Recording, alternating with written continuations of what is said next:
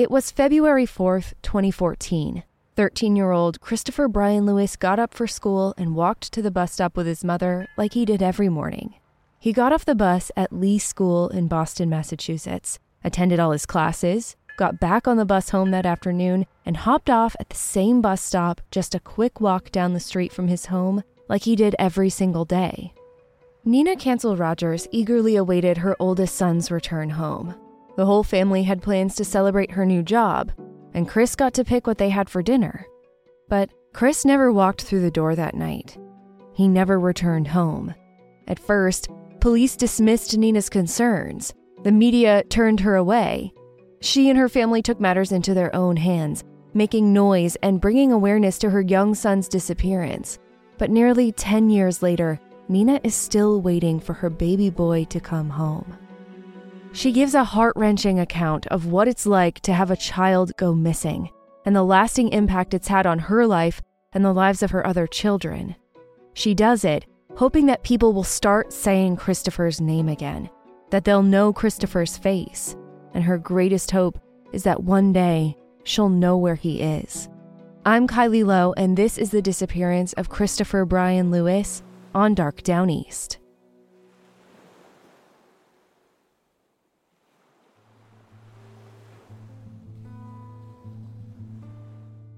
I first learned the name Kristopher Bryan Lewis on Facebook. Part of this line of work is staying informed of active and ongoing cases and keeping an eye out for underreported stories. Social media, as rotten as it can be for some things, has proven to be a valuable tool for sharing and finding information about disappearances far beyond what the flyers on telephone poles strategy provided in the past. Kristopher's name and photo were posted in a Facebook group dedicated to bringing awareness to missing people in Massachusetts. The post summarized the known details about his case at the time date of disappearance, last known location, a physical description, and a tip line for the Boston Police Department. I was struck by Kristopher's age, just 13 years old. I started digging deeper, hoping to learn that he returned home safe or that police had a lead, or at the very least, I'd find that his disappearance received ample coverage throughout the years. But that's not what I found.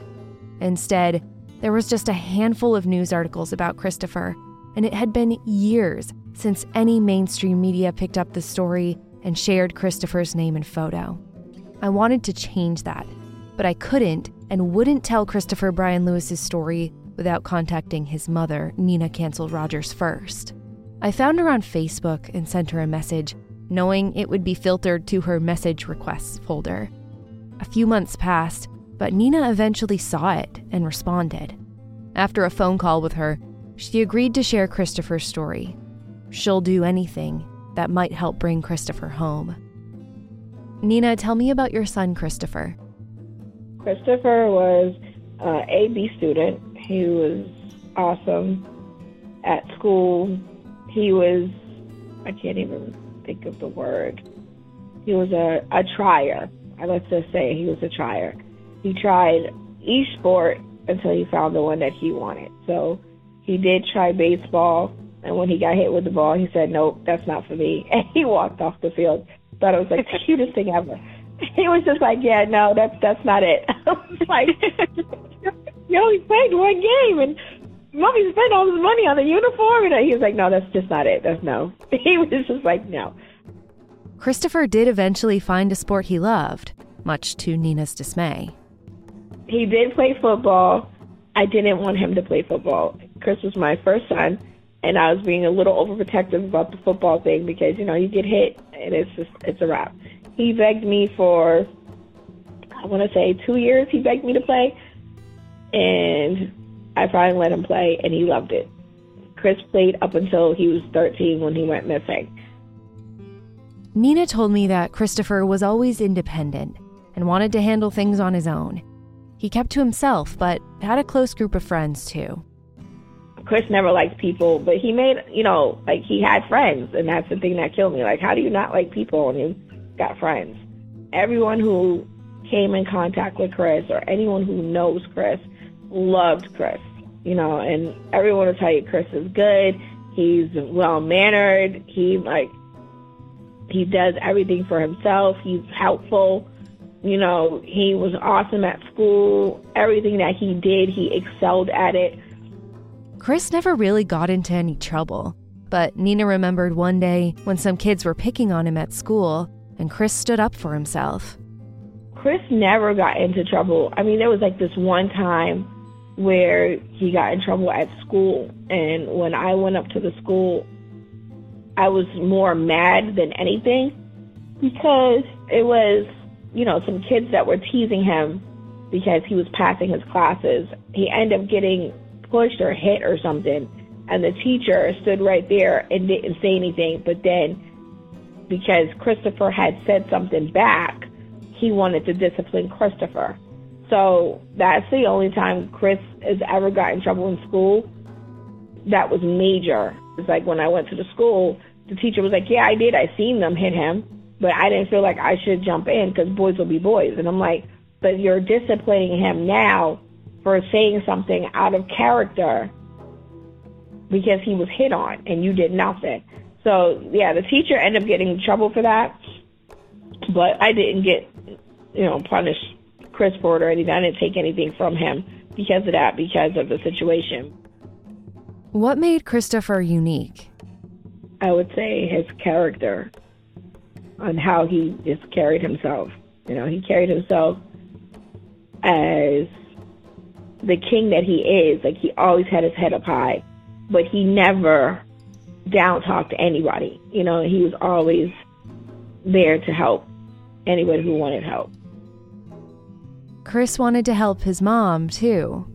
He wanted to make it big as a pro football player someday so he could repay everything she'd given him.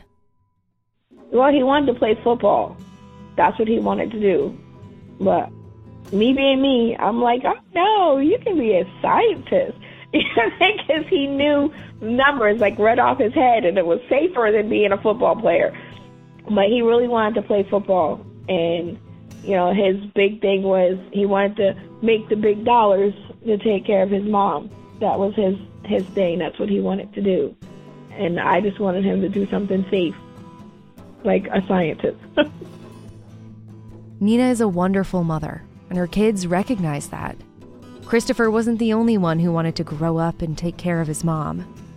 My youngest says it now. Like he's he plays golf, so he's like, I'm gonna be a golfer so mommy doesn't have to work so hard no more. And you know that and that it it makes me like okay, so I'm doing something right. That they notice that I work hard for everything that I do, and you know everything that they have. So for them to know that I work really hard to make sure that they don't have to struggle, you know, it makes me feel like I'm happy inside because you know I I done did my part. I did made sure that they're not struggling for anything.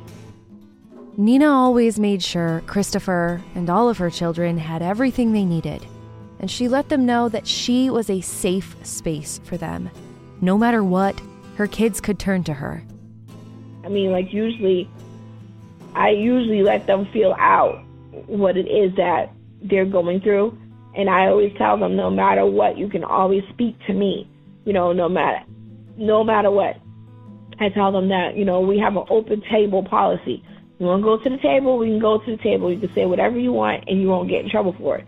So that way, you know you can speak to me for anything. And the and the boys do that to this day. They still do it.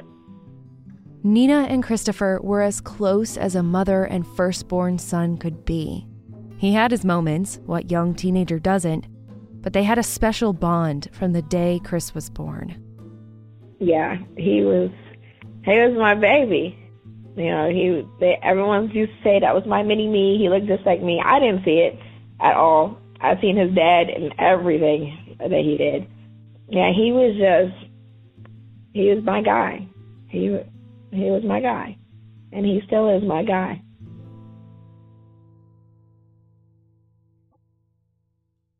It was February 4th, 2014. Nina and 13 year old Kristopher, her husband, and her other sons all lived on West Selden Street in the Mattapan neighborhood of Boston. Kristopher was a student at Lee School, and that morning started out like any other weekday morning. Nina remembers it vividly. Um, I remember everything about that day. He got up for school, walked to his bus stop.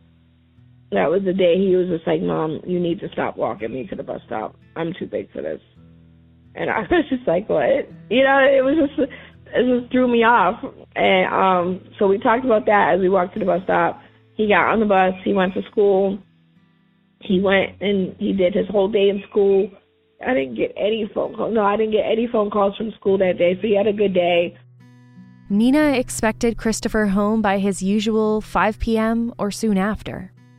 When it's time for him to get off the school, I was already home because I had just started a new job and, you know, we were supposed to celebrate that day because it was the job that I really, really wanted. And um, we were supposed to celebrate. So since Chris got home first, before his brothers, Chris got to decide what we had for dinner. So we had made up that rule, like whoever gets home first gets to pick up dinner when we're doing something special. And, you know, since Chris was home first, so I'm like, okay, Chris will be home in a little bit. Let me pull out the menus. Let me finish cleaning up this mess because I actually cleaned up the whole house.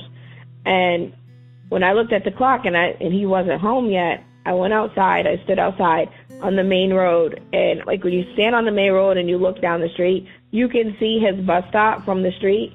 So I really didn't have to walk him or anything. And I didn't see him. So I'm like, okay, well maybe he walked home with his little friend.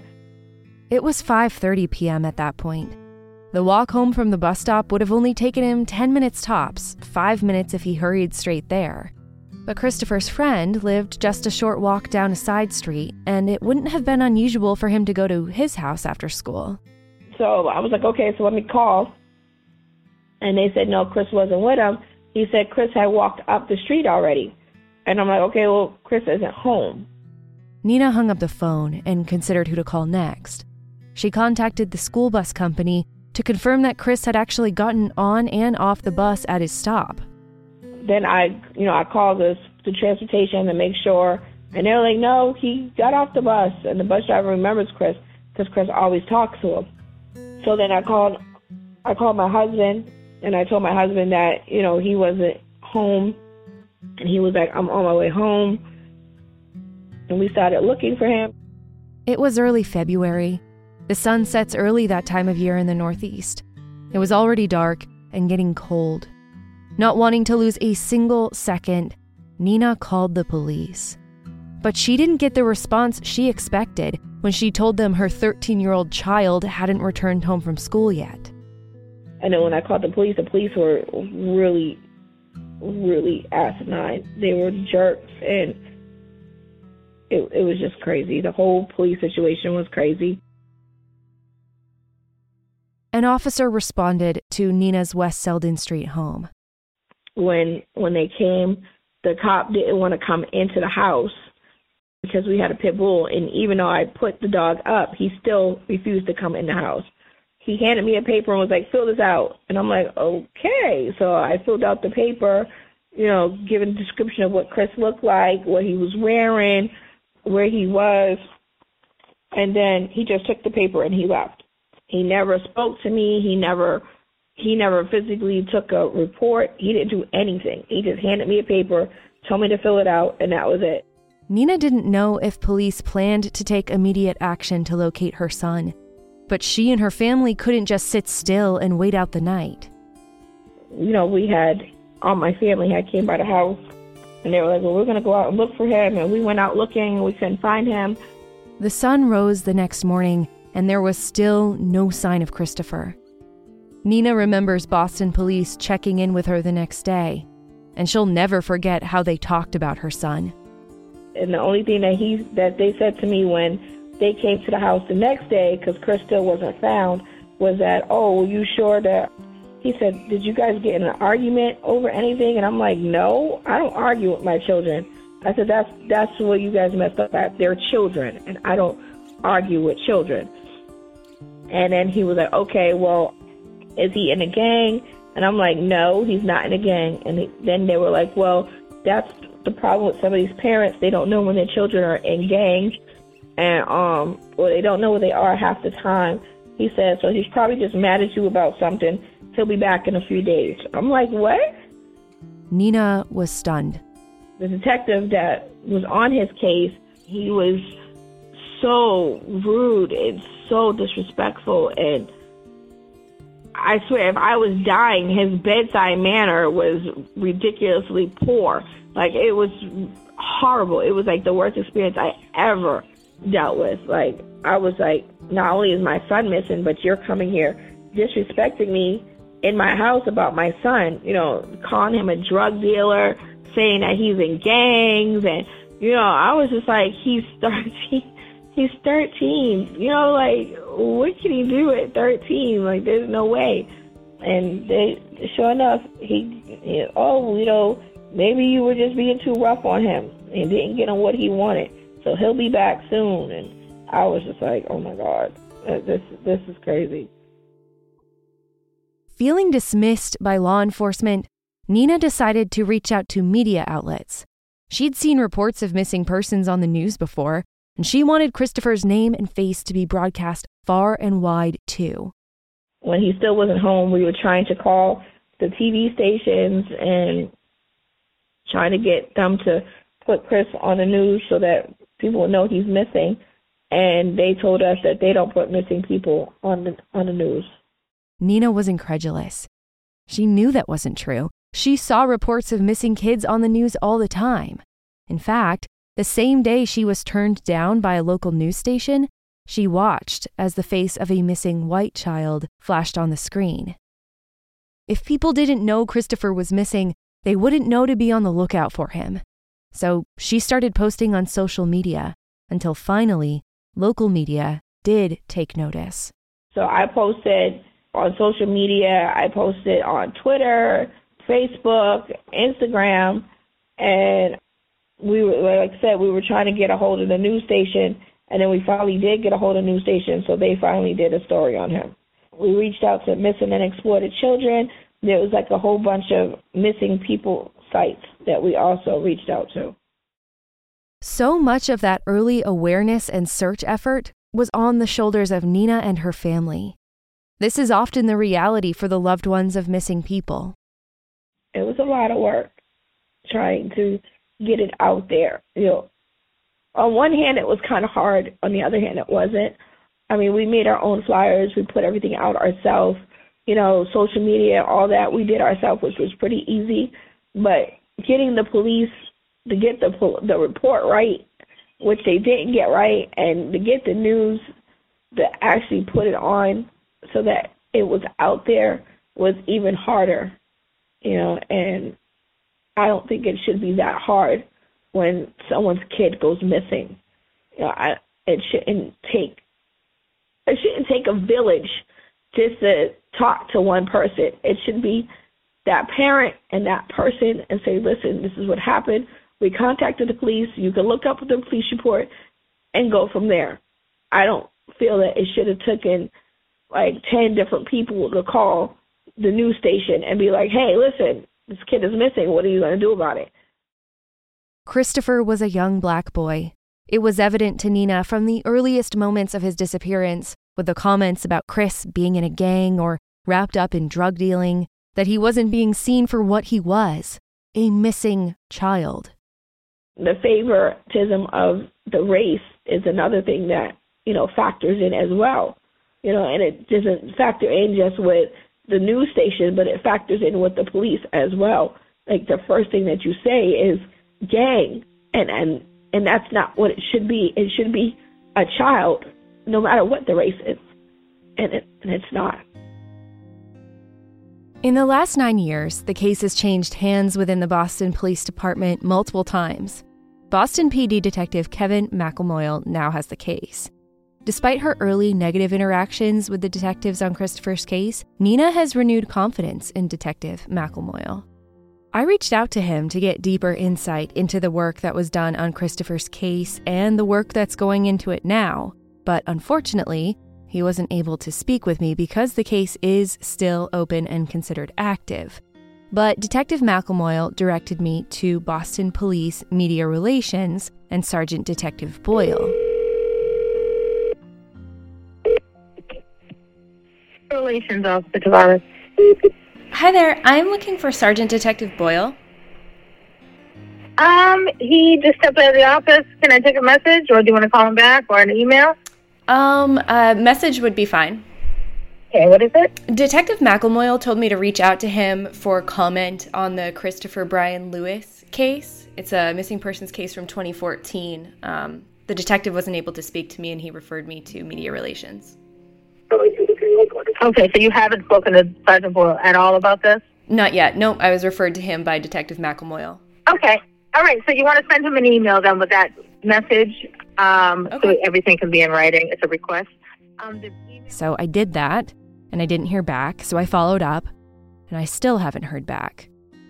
I delayed the release of this episode several times in hopes of speaking with someone within the Boston Police Department, but it's the day before I intend to release this episode, and I still haven't heard back. I understand. They're busy, they have a lot on their plates, but I really wanted to be able to ask what's happening in Kristopher Lewis's investigation now and whether there was any indication that Kristopher was involved in gang activity or if he ran away, as the early detectives were quick to assume. I wanted to ask if there have been any recent developments or if Boston police had anything new to share. I know that because the case is open and still considered active, they probably wouldn't have given me much. They have to protect the integrity of the investigation. I get it. But I still would have liked the opportunity to ask had anyone called me back. So, without comment from Boston police, I'm left with the available public information about the case.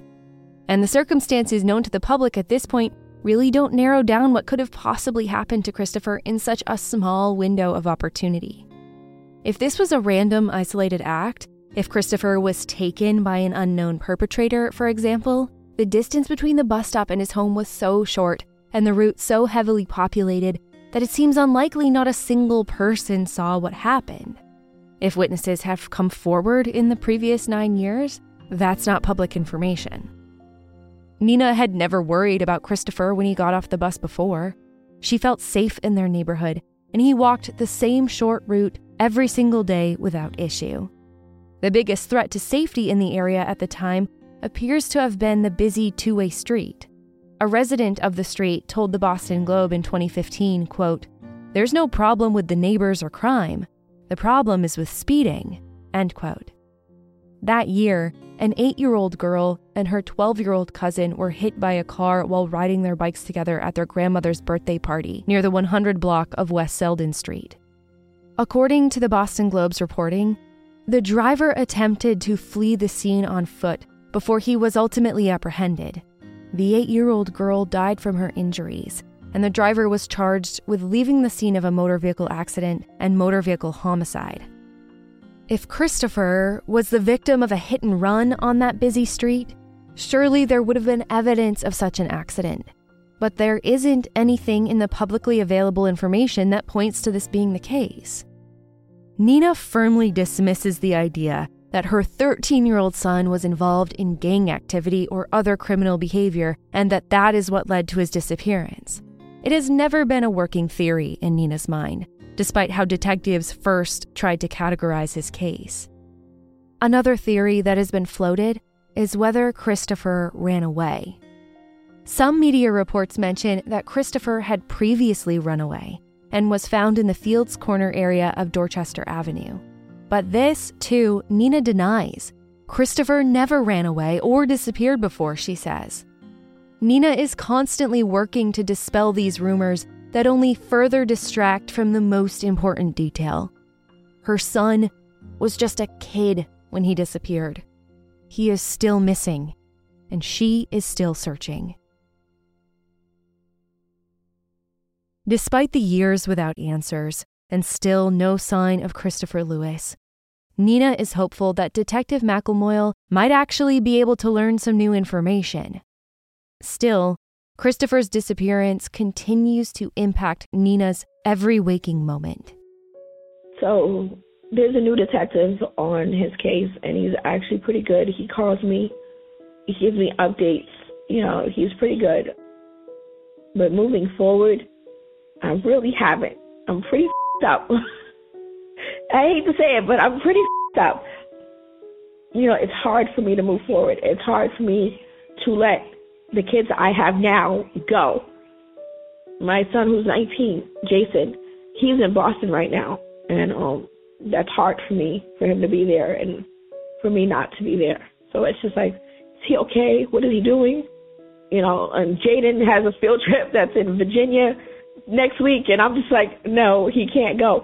But it's just like I, I'm trying not to shelter them because losing Chris was like the worst experience of my life, and it still hurts every day. It hurts. Nina has endured all kinds of treatment and judgment by those who cannot possibly know what it's like to walk through any parent's worst nightmare. And then people talk about what kind of mom I am. You moved out of state and you don't even have your son. You know, I had to move to get sanity for me and my other kids. But I still look for my son. I'm still in Boston. I go to Boston twice a year. I go the day he went missing, and I go for his birthday. Like I said, I stay in contact with the detective. The detective that's on his case now, he's amazing. He's like the best. He calls me, he texts me, he makes sure I'm okay. So it's not easy. It's hard. And people think it's easy and be like, oh, she went all her life. She just got married. You know, she just had a, she got pregnant. And it's not easy. It's, you know, I'm sitting here with a new husband we did get pregnant, but we didn't have the baby. But it was hard, and I think because of me stressing out being pregnant all over again and not having Chris here was was stressing me out a lot.